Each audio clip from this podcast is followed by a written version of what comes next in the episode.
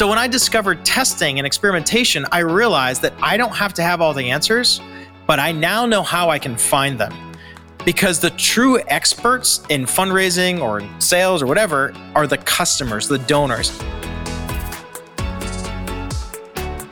Welcome to the Authentically Successful Show. I'm Carol Schultz, founder and CEO of Vertical Elevation, a talent equity and leadership coaching and advisory firm. We partner with founders and CEOs to create talent centric organizations, either where they don't currently exist or rebuild companies into talent centric organizations.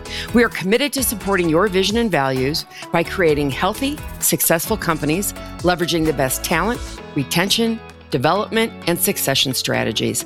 Listen at the end of the show for information about becoming my next guest on one of the most important podcasts for building thriving companies. Here we go.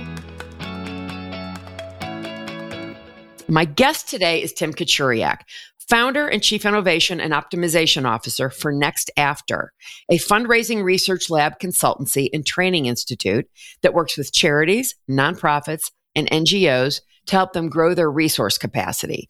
A nonprofit thought leader, Tim is the author of the book Optimize Your Fundraising, lead researcher and co author of the online fundraising scorecard, Why Should I Give to You? and the Mid Level Donor Crisis. He has trained organizations in fundraising optimization around the world and is a frequent speaker at international nonprofit conferences. Welcome, Tim. Hey, Carol. Thanks for having me today. My pleasure. So I'm really interested in your background that you look like you have committed your whole life to nonprofit work, and I'm really interested in how you came to that. Well, sure. Yeah. I mean, it's uh, most people I know, and myself included, that work in the nonprofit space uh, didn't take a very direct pathway there. Uh, and that was certainly true for me. So, so my story is I graduated from college right after 9 11, which is a horrible, horrible time to enter into the job force, especially for somebody who desperately wanted to work in the field of marketing and advertising. Uh, but fortunately, I, I, worked at a country club all during high school and college, and I like to, you know, joke. I had 432 aunts and um, uncles that were captains of industry. So I, yeah, right. You know, I, I, call, I, called, uh, I called Uncle Joe. You know, Uncle Joe uh, happened to be the president of the second largest ad agency in Pittsburgh, where I grew up. He was the president of the country club. I went and met with him, did my little doggy pony show. He's like, "Look, I'd love mm-hmm. to hire you, kid, but you know, we just laid off 30 people yesterday. You know, 9 11 has hit our industry hard, mm-hmm. our agency harder. I can't help you. So that was kind of my, my experience coming out of college. So I'm, you know, just knocking on doors, trying to find somebody to give me a shot. I ended up meeting a serial entrepreneur, actually at a golf outing. And he's like, I've got all these little businesses. Maybe you can do some projects for me. And then he said, Hey, why don't you start your own business? And I said, Well, I don't know how to do that. He's like, Well, I do. We've got an incubator on the second floor of my office building. I'll give you a desk. I'll introduce you to people. I'll be your partner, and the rest is up to you, kid. So I'm like, Unbelievable. Yeah. I mean, I'm living in my parents' basement. I've got yeah, nothing to lose. I mean, it's, you talk right. about the absolute best time to start a business. Boy. Uh, so I did that for five years out of college. Started doing just general marketing stuff. We bought all this video mm-hmm. equipment. We mm-hmm. made TV commercials and corporate videos. And then I hired this guy that was a really talented, like web developer person and we started making websites and they're like okay well how do we get traffic to the websites we got into digital marketing um, and it was just a great honestly like learning experience i mean coming out of college i had no pre- preconceived notion as to where the bar was and so um, you know and being very insecure you know i i, I think we, we, we did a really good job of, of leaping over that bar in many cases. So I learned a lot about business, about getting clients, keeping them happy, digital marketing. Um, but I, you know, about five years in, I just felt this kind of like nagging sensation that like, I want to do something that has more significance, you know? Like I, I've always been like really attracted to causes and like things that like change the world, you know, like most uh, people my age. And um, I I got uh, involved in like participating in a in a, like a, a capital campaign. So I was doing all the marketing materials for this capital campaign to build this new building, and it was like really cool because it was the first time that I was doing something I felt like I was wired to do, which is marketing, but doing it for a cause I cared about. And I was like, this is it, right? This is how I want to spend the rest of my life. So a bold kind of career choice. I said, you know, if I want to be involved in actually like doing something that actually makes a difference in the world, I should probably uh, move into the nonprofit space. So, um, in a matter of two months, I sold my business. We sold our house. My wife was eight months pregnant with our second child. We had a 16 month old. and we moved from Pittsburgh, Pennsylvania to Fort Lauderdale, Florida. And I went to work for this nonprofit. And the day I got there, like the founder of the organization um, had a heart attack. Uh, and it's important Oy. to point out at this point in the story that correlation is not causation. At least I hope not. So I hope I wasn't the cause of this. Uh, sure, you weren't. but um, anyway, he ended up passing away, and we went from being a wow. thirty-six million dollar year organization to eighteen in twelve months. So it was like just this downward spiral. Oh, and I was hired to do digital communications mm-hmm. for the organization. And uh, they're like, look, whatever you're doing on the internet, figure out how that stuff generates revenue because you know we're we're dying. Mm-hmm. Um, so that was like my first violent shove into fundraising. And then I came to discover that there's basically these marketing agencies that work exclusively with nonprofit organizations to help them raise money, right? Interesting. Uh, I had no idea this existed. And so we hmm. worked mm. with one based out of Dallas called K Major Communications. I got to know the CEO. He said, Look, I don't know what your future looks like here. It looks pretty grim. Um, we've been doing direct mail fundraising for 30 years and we would love to get into this you know this brave new digital world would you consider coming to dallas and helping us start a digital fundraising division and i said yeah sounds great so that's how i got to dallas in 2008 i was there for about two three years and then we were acquired by another agency and it was during that time between those two different experiences that i saw that there was like a, a huge opportunity to really focus on optimizing fundraising I mean, there's hmm. lots of service agencies that do fundraising, mm-hmm. but what the web represents is perhaps the greatest behavioral laboratory that's ever existed. We can track everything that people do. I know it sounds spooky and, and kind of creepy, but it's actually really cool if you're a marketer. And so with digital, you know, fundraising optimization, we can actually run rigorous scientific experiments and try to understand what works. Go. So one of the things that's you know, kind of spooky and creepy about the internet is that we can track everything that happens, right? Which means that we can actually like be able to run experiments in real time, right? Where we're testing two different versions of an ad, a landing page, an email, right. what have you. And we can actually like discern based on people's behavior and how they respond what works and what doesn't. And so that's mm-hmm. kind of what led me on this journey to start uh, what what is today next after. That's really great.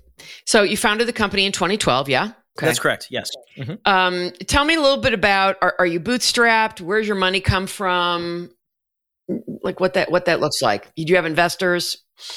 No. Uh, uh, you know, honestly, uh, I'm grateful for that. So we we bootstrapped the company from the very beginning. So I I started the, the company by myself, single shingle, um, and you know I had a couple contracts. And my first iteration of Next After is I thought that I would create a fundraising optimization division within other companies. So like my first clients were other agencies or technology companies. Mm-hmm. Um, which was a great kind of like you know ramp up to start a business because they you know they pay better than nonprofits quite frankly right, right? Um, uh, but what I came to discover, and it took it didn't take that long to figure out, is that all they saw is just something shiny that they could go sell to more of their clients. So I became nothing more than a hired gun, kind of mm-hmm. like you mm-hmm. know, outsourced sales guy. And once we'd get the contract, I'd have nothing to do with the execution of it, and they would, you know, they'd just mess it up. So I was like, well, this is right. not going to work. So then I started working with nonprofits directly, weaned myself off of those contracts, and and then you know I hired one person and then another person, and you know we we operated as a three three person shop for mm-hmm. a period of time and uh, you know, then we made the jumps to like, you know, seven to 12 to 20. And, mm-hmm. you know, mm-hmm. we're now, I think, right at about 40 employees. Right. Yeah. So you've got a team of 40 people. Along the road, you say you started from three and you've grown that up over the last nine years. What would you say are the biggest challenges you've encountered and the biggest mistakes you've made? And how have you adjusted uh, to do things in a in a different way. Yeah, I mean, I, I think um, so. So at one point, I saw the opportunity to like for us to kind of create um, you know software, right, and kind of get into like the the software game, right. I mean, like there's a lot of um, excitement around technology companies and SaaS based companies, right. and you know the whole recurring revenue model is very attractive to many people. Um, and so we kind of went down that path and we we, we built a product and um, we discovered very quickly that um, we are not a product company we are not a technology company mm-hmm. um, and that you know uh, fortunately, it wasn't like too big of a burn, uh, but you know, it did. I mean, we we took on some investors to go, you know, invest in us building this product company, and uh, and it totally flopped. So it was it was probably one of the biggest gaffes I think that we've we've made in our journey. Mm-hmm. Um, but you know, we learned from that, and it, it, was kind of like, okay, well, no, what we are is a service company, and let's mm-hmm. figure out how to do that better than anyone else, mm-hmm. and that's what we try to do. Okay. So tell me, you know, over the years, you as you say, we, as we talked, we've got you've got four, about forty current employees. What kind of turnover have you experienced, and why have you? Would you believe you've had that? Um, it depends on the different uh, part of the company, but like mm-hmm. mainly in the client service area is where we've experienced the most turnover. And at first, it was because we weren't doing hiring correctly. Right. Um, Very common. We would hire based off of like, here's people that we know, there's people that we like. You know, we've actually like worked with them as industry allies in the past, mm-hmm. so of course they can come into our environment oh, and yeah. uh, you know just just kill it.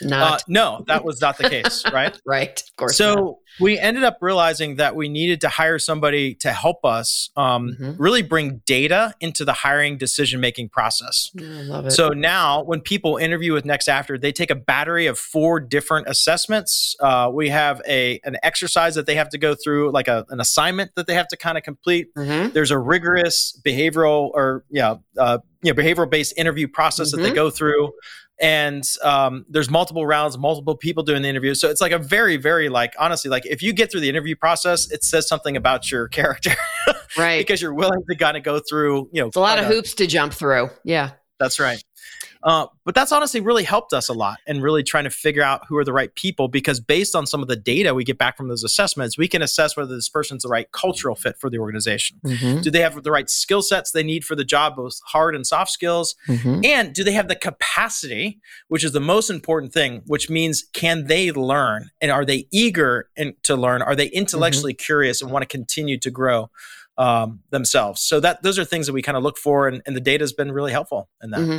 For tests is a lot. I'm a believer personally that you know testing should be used only as an adjunct, right?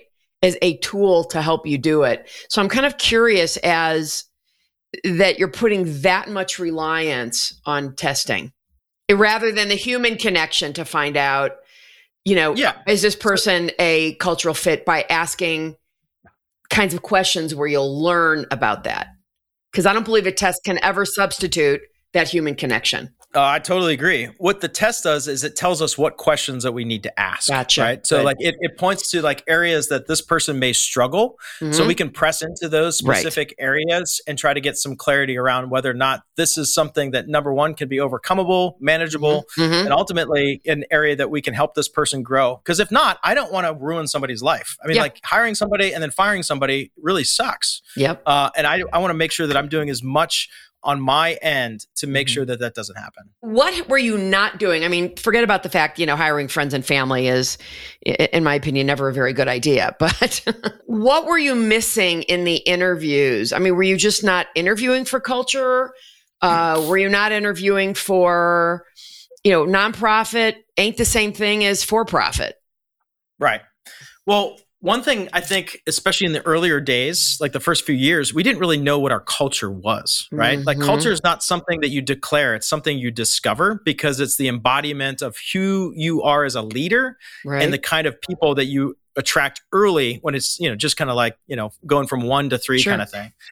So I think uh, once we went through the process of really codifying our culture, like getting clarity on what is our vision, like where are we ultimately trying to go, what is mm-hmm. our mission, how are we going to get there, and then what are like our core values mm-hmm. that are going to be able to help people understand that if I'm doing these things, I'm moving towards you know this vision uh, and achievement of the mission. So, so that was a really important step for us to take as a company, uh, because that's really how you define your culture. It's your vision, your mission, your values, um, and that's right that's critical. Yeah. yeah. And and do you think that it took time for you to do that because of your inexperience? And the reason I ask that is because I, you know, I had meet with and I have a number of clients and their founders. And when we talk about culture, often it's because they've been with so many companies, they know exactly what they're looking to build and what works. Yeah, I I had kind of the opposite. I knew exactly what I did not want to build. Mm. So I had some, you know, I did I had some experiences where it was like I I saw um the leaders would say certain things that all yeah. sounded very very appealing, good, yeah. But their actions were a direct contradiction right. to that. And like, you know, even you asked the fact, you know, bootstrap versus take on investor. Well, I worked for a company that had a very big, you know, sugar daddy investor, you know, that mm-hmm. was pouring millions of dollars in this company. We never were profitable. Um, and what happened is we had to compromise our convictions in order to meet our financial obligations. Mm-hmm. What I mean by that is we had to take on clients we shouldn't have taken on. Right. We had to go sell things to our clients that they didn't need right mm-hmm. and and to me that was like okay well this company has no integrity i can't mm-hmm. work there anymore right. if i want to have integrity myself right? right? so so it was things like that and then mm-hmm. you know um we try to be like very fiscally conservative as a company meaning mm-hmm. you know most privately held companies like ours uh, don't have a lot of like dry powder on hand, right? You, could, because like you know the way that like the tax stuff works, everything flows through the the yeah. ownership group, and so they drain the tanks every year. And uh, I don't think that's a good idea. So, you know, from the very beginning, we started, you know, stockpiling cash because it's not always going to be like the gravy train and biscuit wheels. You're going to hit some rough patches. Right. you need to be able to weather the storm or have dry powder on hand to be able to invest in a significant opportunity that you see in the mm-hmm. market. Right. Mm-hmm. So we have two funds our permanence fund, which is kind of that rainy day fund. And then we have our opportunity fund uh, so that we can continue to invest in f- future growth. Mm-hmm. Uh, I want to step back a little bit to your your comments about knowing what you didn't want to do, and you know, a company that that really just throws its values to the wind to make a buck. And and you know, my my experience has taught me, you know, that boils down to really poor leadership and a really lousy CEO who hasn't yeah. put things together the right way, in a way that can help. You know, you say investor pouring in millions of dollars and you know there goes the integrity by the wayside because you have to start selling to people you shouldn't be selling to. That's poor leadership in my opinion. Right? And, yeah. and i'm and i'm yeah. wondering in that particular company you know how long had that ceo been there? And you know why somebody didn't have him removed? Like the, the like the main investor with all the money. Yeah i mean they're they're great questions. I think a lot of those salespeople or a lot of those uh, you know CEOs like that are really great salespeople, and they're really good at kind of like managing the board and telling one kind of version of the story and mm-hmm. um, pointing the finger at other people. Yeah, but you're right. I mean, it does. It comes down to leadership, and yeah. um, I don't know. I'm I'm a very much a pragmatist, right? Yeah. So it's like if if something, if if I know that something is not going to like eventually become profitable, I'm pretty quick to kind of like, okay, mm-hmm. great, that was a failed experiment. Let's take what we can learn from it and let's move on. Right but yeah. not everyone's like that. right. Well, you know, it's, it's that's that's the interest with human beings, right? So you talked about having two funds. Tell me a little bit about where your money comes from, how you're raising it, so that you can go off and do you know great things for other people. Yeah. So I mean, really there's there's three kind of components to our company so there there's like the fundraising research lab and we really do two types of research we do, we do forensic research studies and we do applied research uh, what what what i mean by forensic research studies we're analyzing large amounts of data across the nonprofit sector and we're looking for patterns in the data that lead to opportunities to unlock greater digital fundraising performance. So we are hyper, hyper focused. We believe digital is the future of fundraising, but you'll be surprised at how underdeveloped it is uh, in the nonprofit space. Um, the challenge we've run into is that the kind of data we're most interested in analyzing either doesn't exist or it's not readily accessible. Oh, interesting. And that's because what we want to do is experience the charity, the nonprofit, the NGO from the donor's point of view. Okay. So we found to get that perspective, the most effective way to do that is by becoming donors ourselves. So that's what we do. About four times a year, we'll launch a major mystery donor study where we'll subscribe to hundreds of organizations at the same time. We'll monitor everything they send us, we'll analyze it, we'll wait for the organizations to ask us to become a donor. And when they do that, we go online to their website and we'll give right. a donation as small as $20, as large as $5,000. mm-hmm. And then we continue to monitor how they communicate, engage with us over right, time. The donor experience. where the gaps yeah. are. Yeah. Mm-hmm. I mean, we're trying yep. to get, here's the gaps in the marketplace. How do we fix them? Got it. So that's the forensic research. The applied research is where we take the things that we learn, where the gaps exist, mm-hmm. and we run experiments to try to move the, the needle and get more things to, you know, get more people to donate. So mm-hmm. that might look like let's test this version of a donation page versus this version of donation page. Right. And let's let's monitor what the results are. We'll test this email versus this email, this ad versus this ad. Mm. And what we're trying to figure out is, you know, there's a lot of misinformation about what works. Yeah. And a lot of the long held best practices are certainly not true. So that's the research side. We take everything we learned from the research in, uh, side and we bring it over to the Next After Institute, which is the training and equipping arm of our company. Um, we develop different resources, templates, guides, ebooks. We've got eight different certification courses that we've developed mm. to help people become more effective fundraisers. Um, and the reason why we started that is because we realized somewhere along the way that we may not be a nonprofit organization. I mean, we're very much a for profit company, mm-hmm. but we're also a cause based organization. Right. And we believe that our cause is to decode what works in fundraising and get that into the hands of as many people that are doing that work as possible so that mm-hmm. we can together unleash the most generous generation in the history world. That's our vision. That's where we want to go. Can't do that by just working with a handful of clients at a time, mm-hmm. right? So, you know, we have a list of 70,000 people that work at nonprofits that subscribe to our content, that take our courses, that come to our conferences, mm-hmm. and we're trying to constantly build into those folks.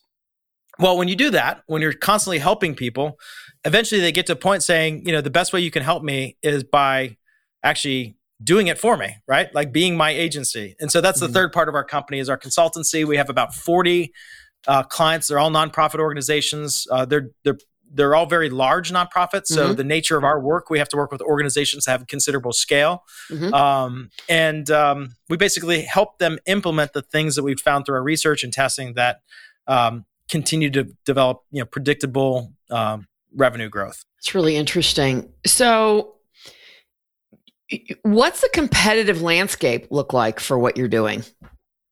Great question.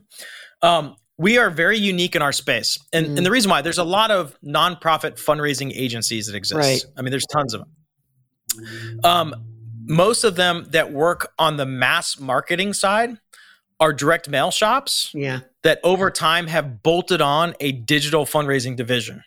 And I worked at two of those such agencies that were direct mail shops first. They'd been doing that for 35 years or whatever. And they said, look, you know, we, we hear our clients are asking about mm-hmm. digital. We need to have a, a, service offering. We'll go and hire a person, let you build a little team, and you know, you can be the digital fundraising division. The problem mm-hmm. with that is that the agency's entire business model revolves around direct mail.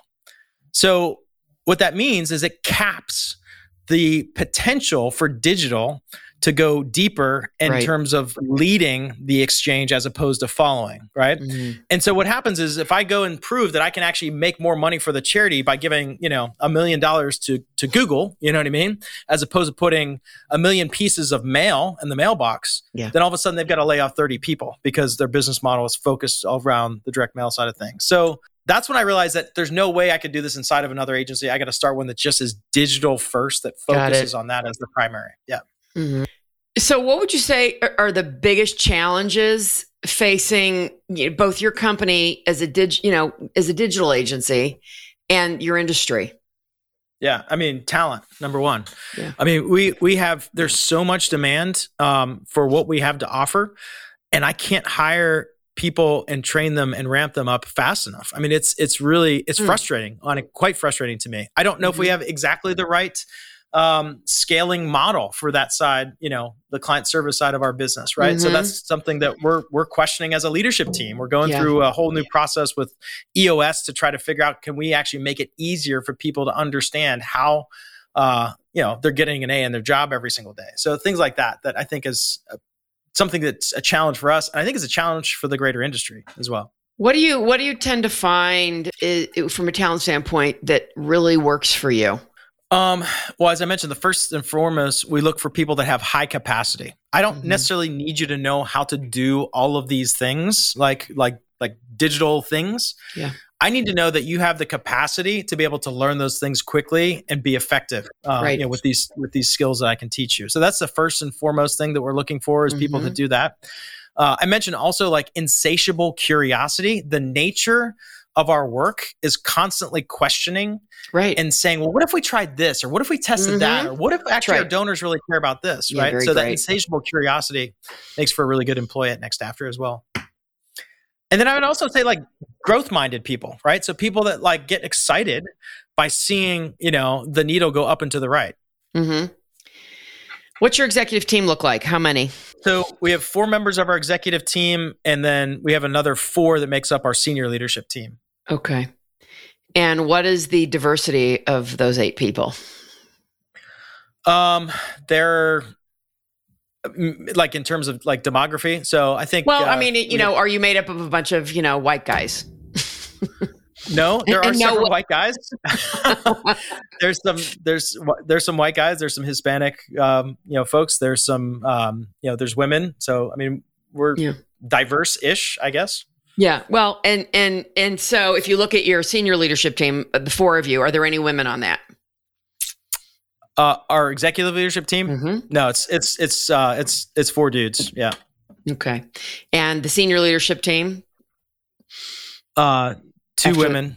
Two women. Yeah. So so 50% at least of them. Okay. Yeah. So you, you know you're doing so much to change how people do things.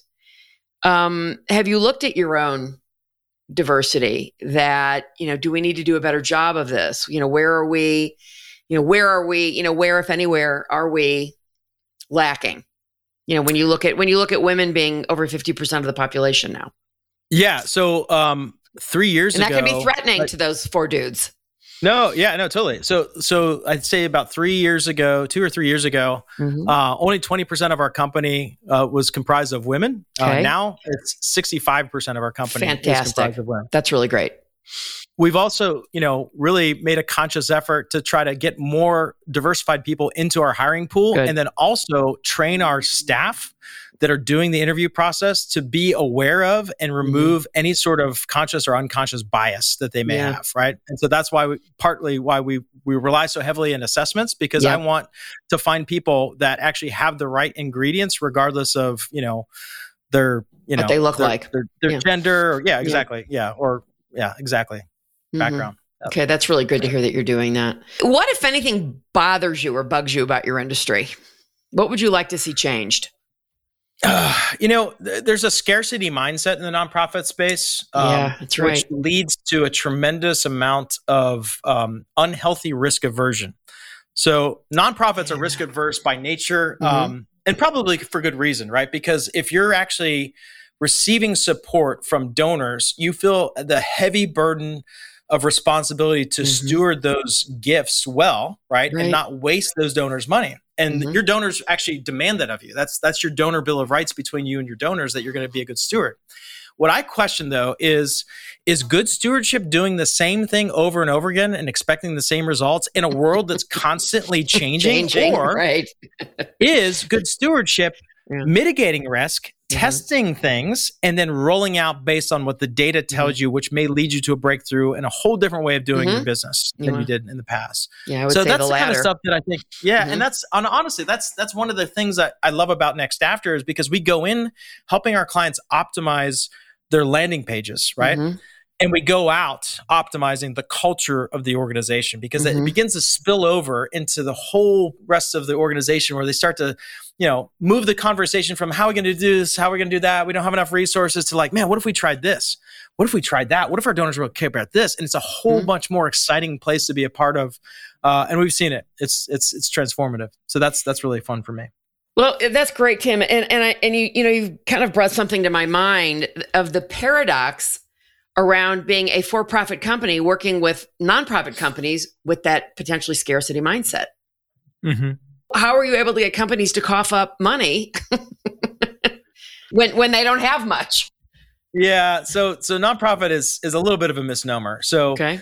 the charitable giving space is like a 452 billion dollar year industry, so it's very very large.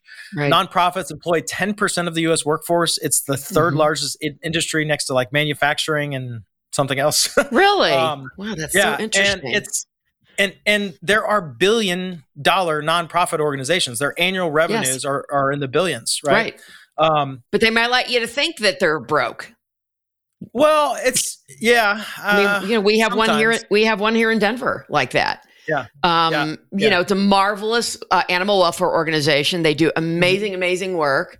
Uh, and they've got tens of millions of dollars in the bank and would like everybody to think they have no money. Yeah. See, um, and and it, and I just that really just sets me sideways.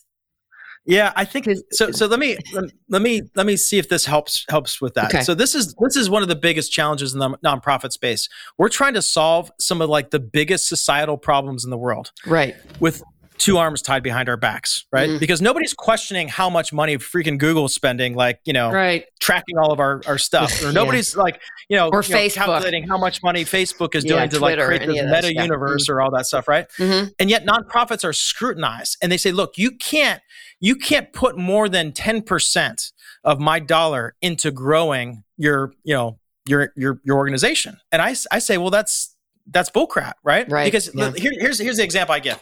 We're me- we're measuring efficiency, not impact, right? Two different, very different things. So here's a, here's my here's my illustration. I've got two hmm. organizations. They do the exact same thing. These are nonprofit organizations. Yep. One is a one million dollar annual budget organization, mm-hmm. and they have 99 percent efficiency, which means 99 cents out of every dollar you give goes wow. directly to their program. Fantastic. Right? Yeah.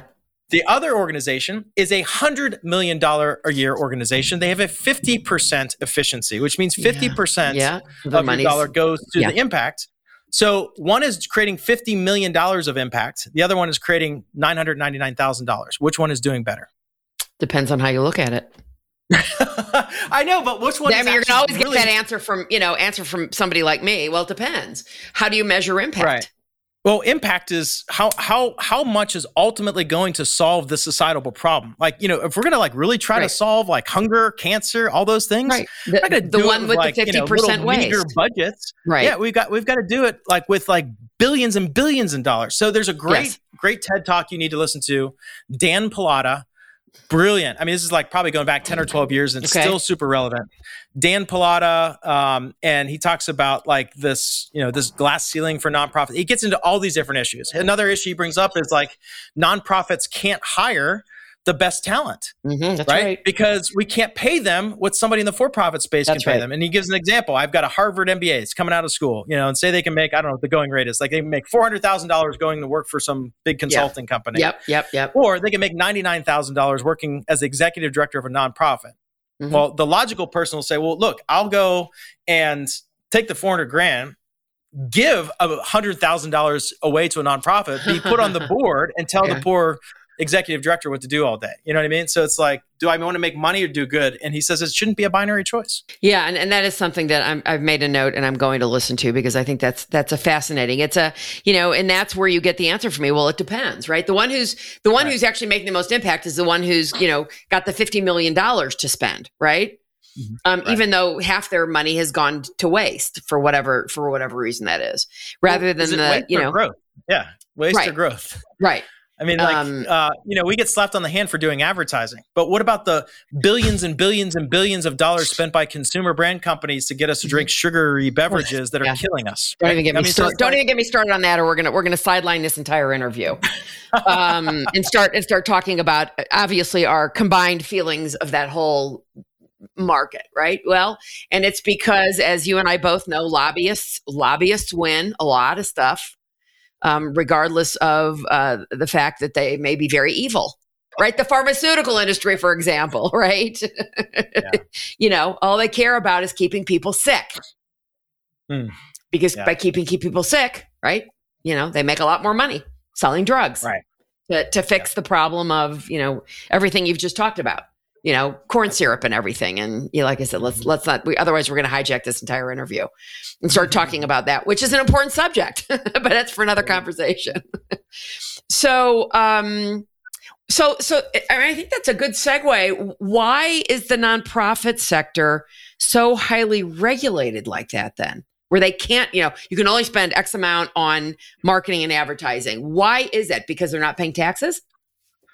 Well, that's the primary reason. I mean, to to get the designation to be a 501c3 charitable mm-hmm. organization, um, yeah, you don't pay taxes, and so there's a lot of rules that come with that that yeah. privilege.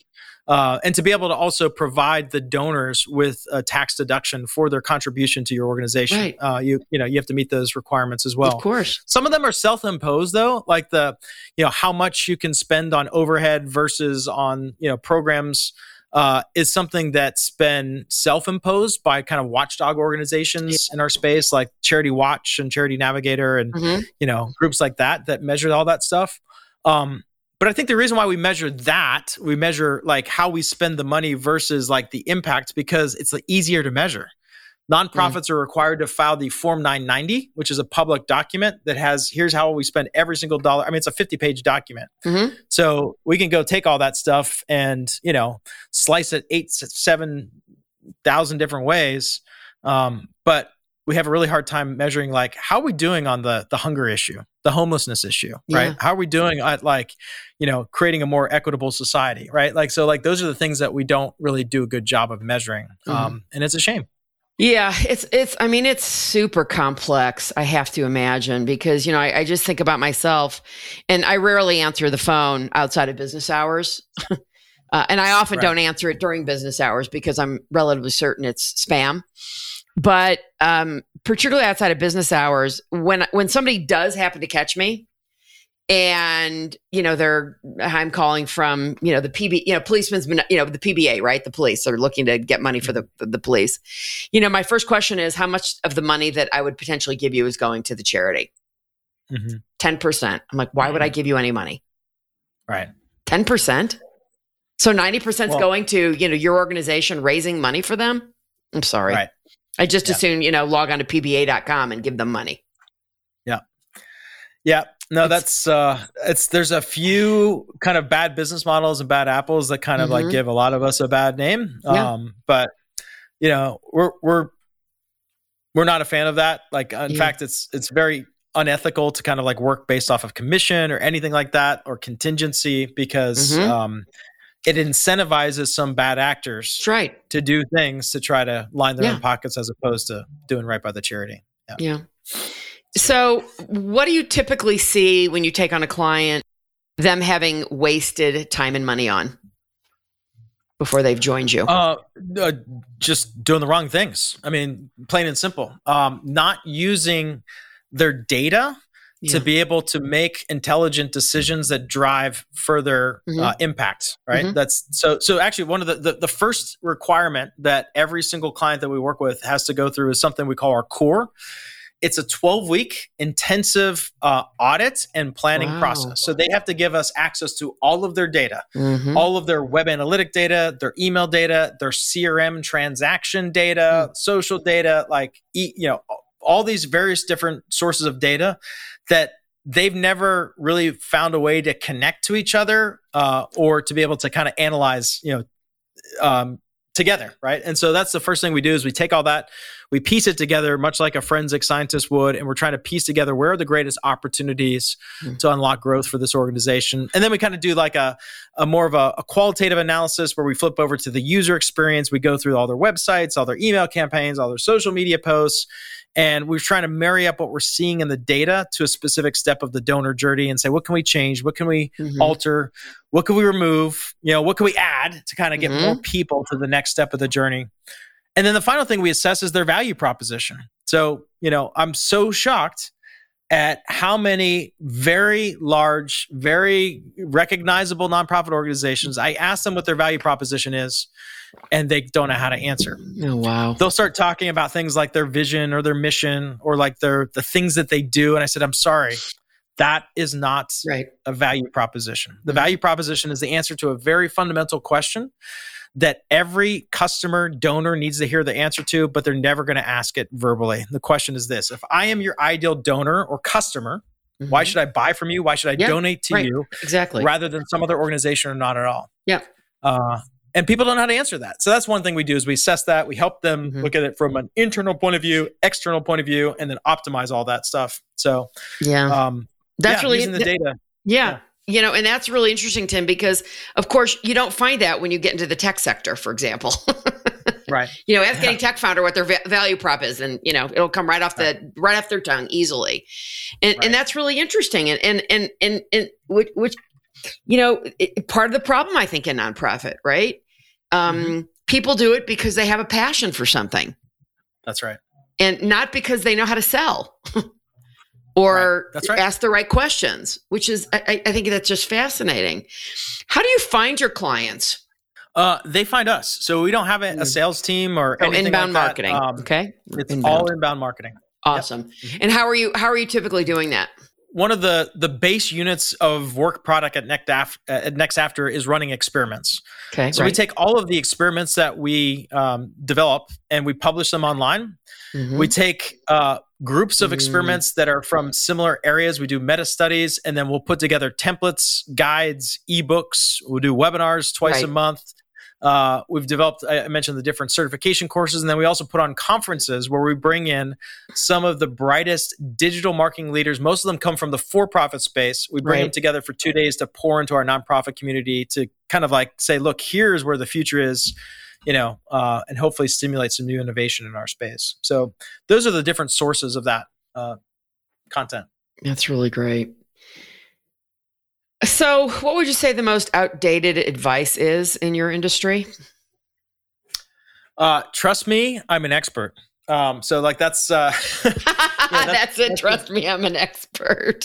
yeah, yeah, I know. Like, so we we look. I've been a consultant. I've been a consultant for like the last you know 15 years. Yeah. And when you're a consultant, people look at you like you have all the answers, and we know deep down inside we don't. Of right? course not.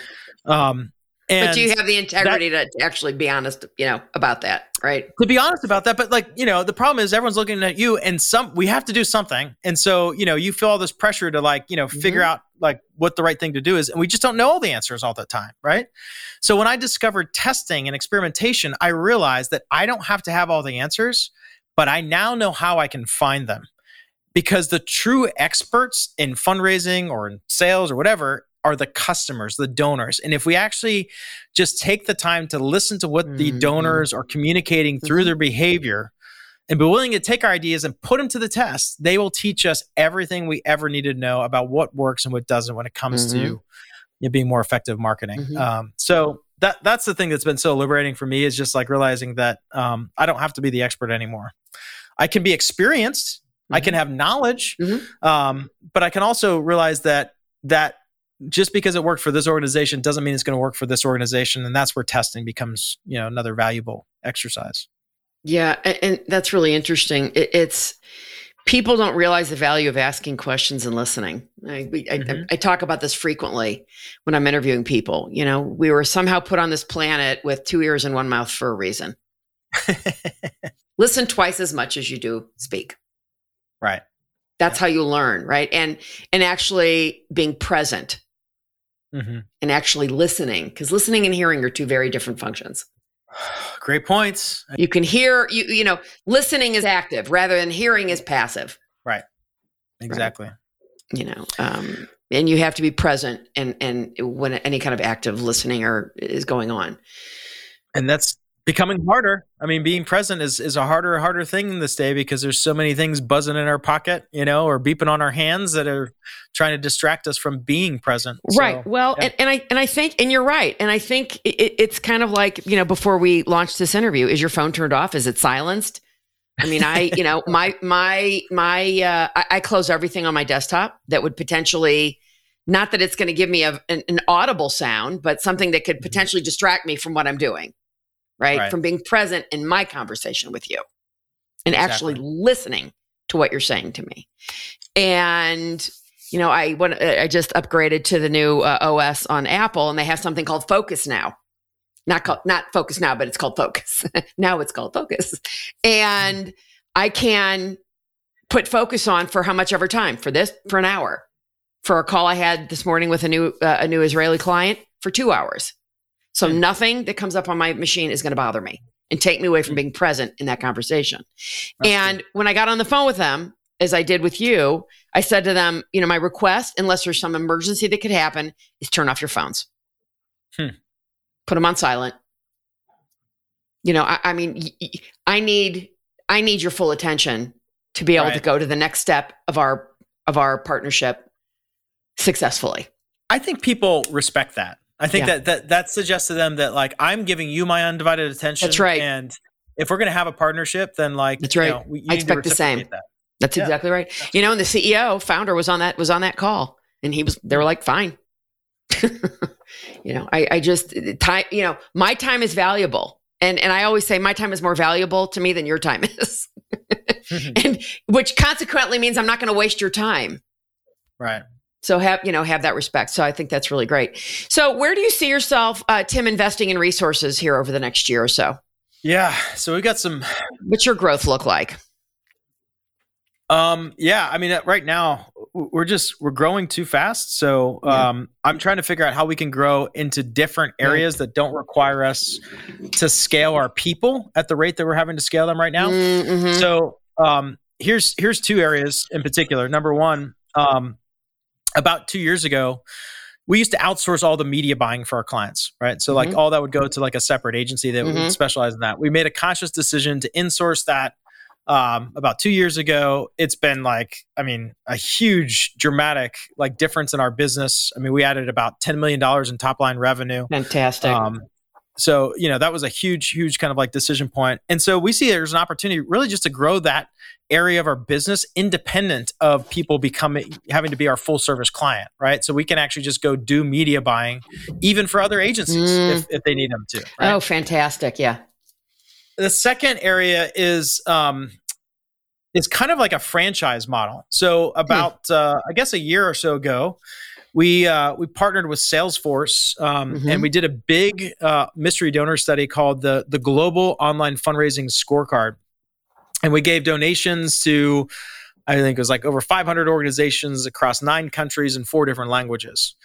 So, in order to pull that off, we had to partner with different local in market agencies mm-hmm. that can mm-hmm. help us to execute that. And mm-hmm. because we did that, we started to form these relationships with these organizations that were like, man, we really love your model. It's very, very different from our model here in, say, Germany or Australia or Canada or whatever, mm-hmm. even. And so we're now in discussions with these with three separate agencies about kind of franchising our model, not just for how we do client uh, mm. work, but also like our um, our lead generation engine. Like that's the mm-hmm. biggest thing, you know, that a lot of these mm-hmm. other agencies don't have. And I'm like, well, I already have all the assets. We could go rebrand them or co-brand them and start mm-hmm. launching them into your market and start mm-hmm. to attract leads of people that want the things that we can then help coach your team to be able to offer uh, as an enhanced service offering from what you're currently doing today. So those are pretty cool opportunities. I mean, just if we really do want to make an impact on uh, unleashing the most generous generation in the history of the world, uh, then we probably need to go to different areas of the world mm-hmm. and right. you know do some research there, form some partnerships, and mm-hmm. hopefully run some experiments. So pretty cool. Is your whole team headquartered down in Texas, or do you have people strewn about? We up until recently, everybody has been here. We have just one, you know, obviously with the the challenge of getting you know great talent, mm-hmm. we've opened up to you know um, right having people remote. So we do have one Good. employee that's in Rhode Island now. Yeah. Okay. And and are you looking to expand that? Uh, you know, given the nature of having people outside the office, being able to expand your talent pool. Yes, absolutely. Good. I mean, that's that's something that um, yeah. I've been Super. kind of pushing for for quite some time, but mm-hmm. it's just getting everybody. I mean, like we do, despite the fact that we work in digital marketing, we're very much a people to people kind of person mm-hmm. or kind of company, kind of culture. Uh, you know, we provide free lunch every day to all 40 members of our mm-hmm, staff mm-hmm. as an opportunity to build community right. engagement, to get to know each other because um, that really does make a difference in terms mm-hmm. of, you know, the quality of output you get from people. So, yeah. Yeah, you know, it, it, it really does. And, you know, that's a, that's, I think, a separate conversation. Um, you know how do you how do you build a remote workforce because companies are doing it everywhere mm-hmm. and be able to get that human connection mm-hmm. you know there are companies i know that that they have they bring all their employees to one location once a quarter yep and that's kind of what we're doing so far with mm-hmm. this this new folk uh, yep you know, he's coming in about every two two weeks right now yeah which is days, which is so. terrific so um what what are the biggest opportunities and threats in your space? Hmm. Um. Wow, I think um, the the probably one of the biggest ones is just um, you know, not um, Gosh, I don't know. I, I, that's, that's a tough question to, to, to answer. honestly, you, have tongue tied me. I uh, well, it's okay. I mean, I think about it from the context of us, and I think about it in the context of our industry. Mm-hmm. I mean, the mm-hmm. agency industry, we discuss some of those things. The glass mm-hmm. ceiling for nonprofits. We can't right. like invest. We're measuring the wrong things. Efficiency, not impacts. You know, I can't pay for the kind of a talent I need to solve these mm-hmm. like global problems. Um, for next after, um, I think if we can't uh, figure out how to s- scale our team uh, efficiently, you know, meaning Mhm. like getting getting people Yeah. here and getting them ramped up and trained and equipped to do their job, then we're just going to miss a huge opportunity to help a lot of organizations. And honestly, Mhm. that is the motivation. I mean, that's why we do all this stuff. Like, you know, all the stuff we do on the institute side and the research Yep. side, all that stuff loses money. I mean, tremendous amounts of money. Uh, It's Mhm. the nonprofit side of our business, if you will. Right. Right. Yeah. Right. yeah. Um, But we do it because number one, we know we want to help people, Yeah. um, and we believe in our our mission and our vision. Also, we too, I believe that the best form of marketing is helping people, right? And when you Mhm. help somebody, like you you establish trust, you build bonding and rapport, and Yep. maybe that person's not the right fit to be a customer for Mhm. you today. But people move a lot in the nonprofit space. Yeah. And we've had several people that worked at some small rinky dink nonprofit, loved our stuff, followed our Mhm. content, then moved to a larger organization and said, look, I'm now in a position where I have That's right. Authority and I'm hiring you, right, to come in. So Yeah. um, I think it's just a great hedge. Um, and look, if if if, if generosity is ever going to bite you in the ass, like I I don't want to live in a world like that. I, I think that that's one of our our Yeah. corporate values is erring on the side of generosity Mhm. because I don't think that that's that's a bad strategy, you know, for business or for life. Yeah. Well, you know what? And and I, I could not have said that any better myself because that is exactly what I believe. And I think that, you know, that's a perfect, perfect way to end this conversation, uh, frankly. So if somebody listening to this, Tim, uh, is not scared away by all the hoop jumping through Mhm. of potentially working for Next After, um, what should they do to take the next step if they're interested in saying, God, I'd really like to investigate working for these guys? They're pretty slick and slick in a good way, not a bad way. yeah yeah go to nextafter.com and you know just go check out we have you know our job postings up there Mhm. you can learn more about a company all of our corporate values and, and Mhm. vision mission values all that stuff Mhm. is is spelled out there uh, you can meet some of our team too like we have little stories and videos and stuff and just kind of get a sense for the culture uh, or send me an email. I mean just i'm i'm simple. Tim at nextafter.com very very simple. Um, and uh, you know let me know. I'd love to talk with you. Great. Well, Tim Kachuriak, founder and chief innovation and optimization officer of Next After. This has really been a delight. I really want to thank you for your time today. awesome. Thank you carol. It was fun Thank you for listening to Authentically Successful. If you are a successful founder or CEO who would like to be on this program, please visit verticalelevation.com slash podcast slash apply. If you learned something from this interview and it made a difference, please share it on LinkedIn or Twitter. You can also do a quick screenshot with your phone and text it to a friend. And if you know of someone who would be a great guest, tag them on LinkedIn or Twitter to let them know about the show and include the hashtag authentically successful. I love seeing your posts and great suggestions. Lastly, we are regularly putting out new episodes and content. And to make sure you don't miss any episodes, please subscribe. Your thumbs up, ratings, and reviews go a long way to help promote the show and mean a lot to me and my team. If you want to know more, go to our website, verticalelevation.com, or follow me on LinkedIn. This is Carol Schultz. Thanks again for listening and see you next time.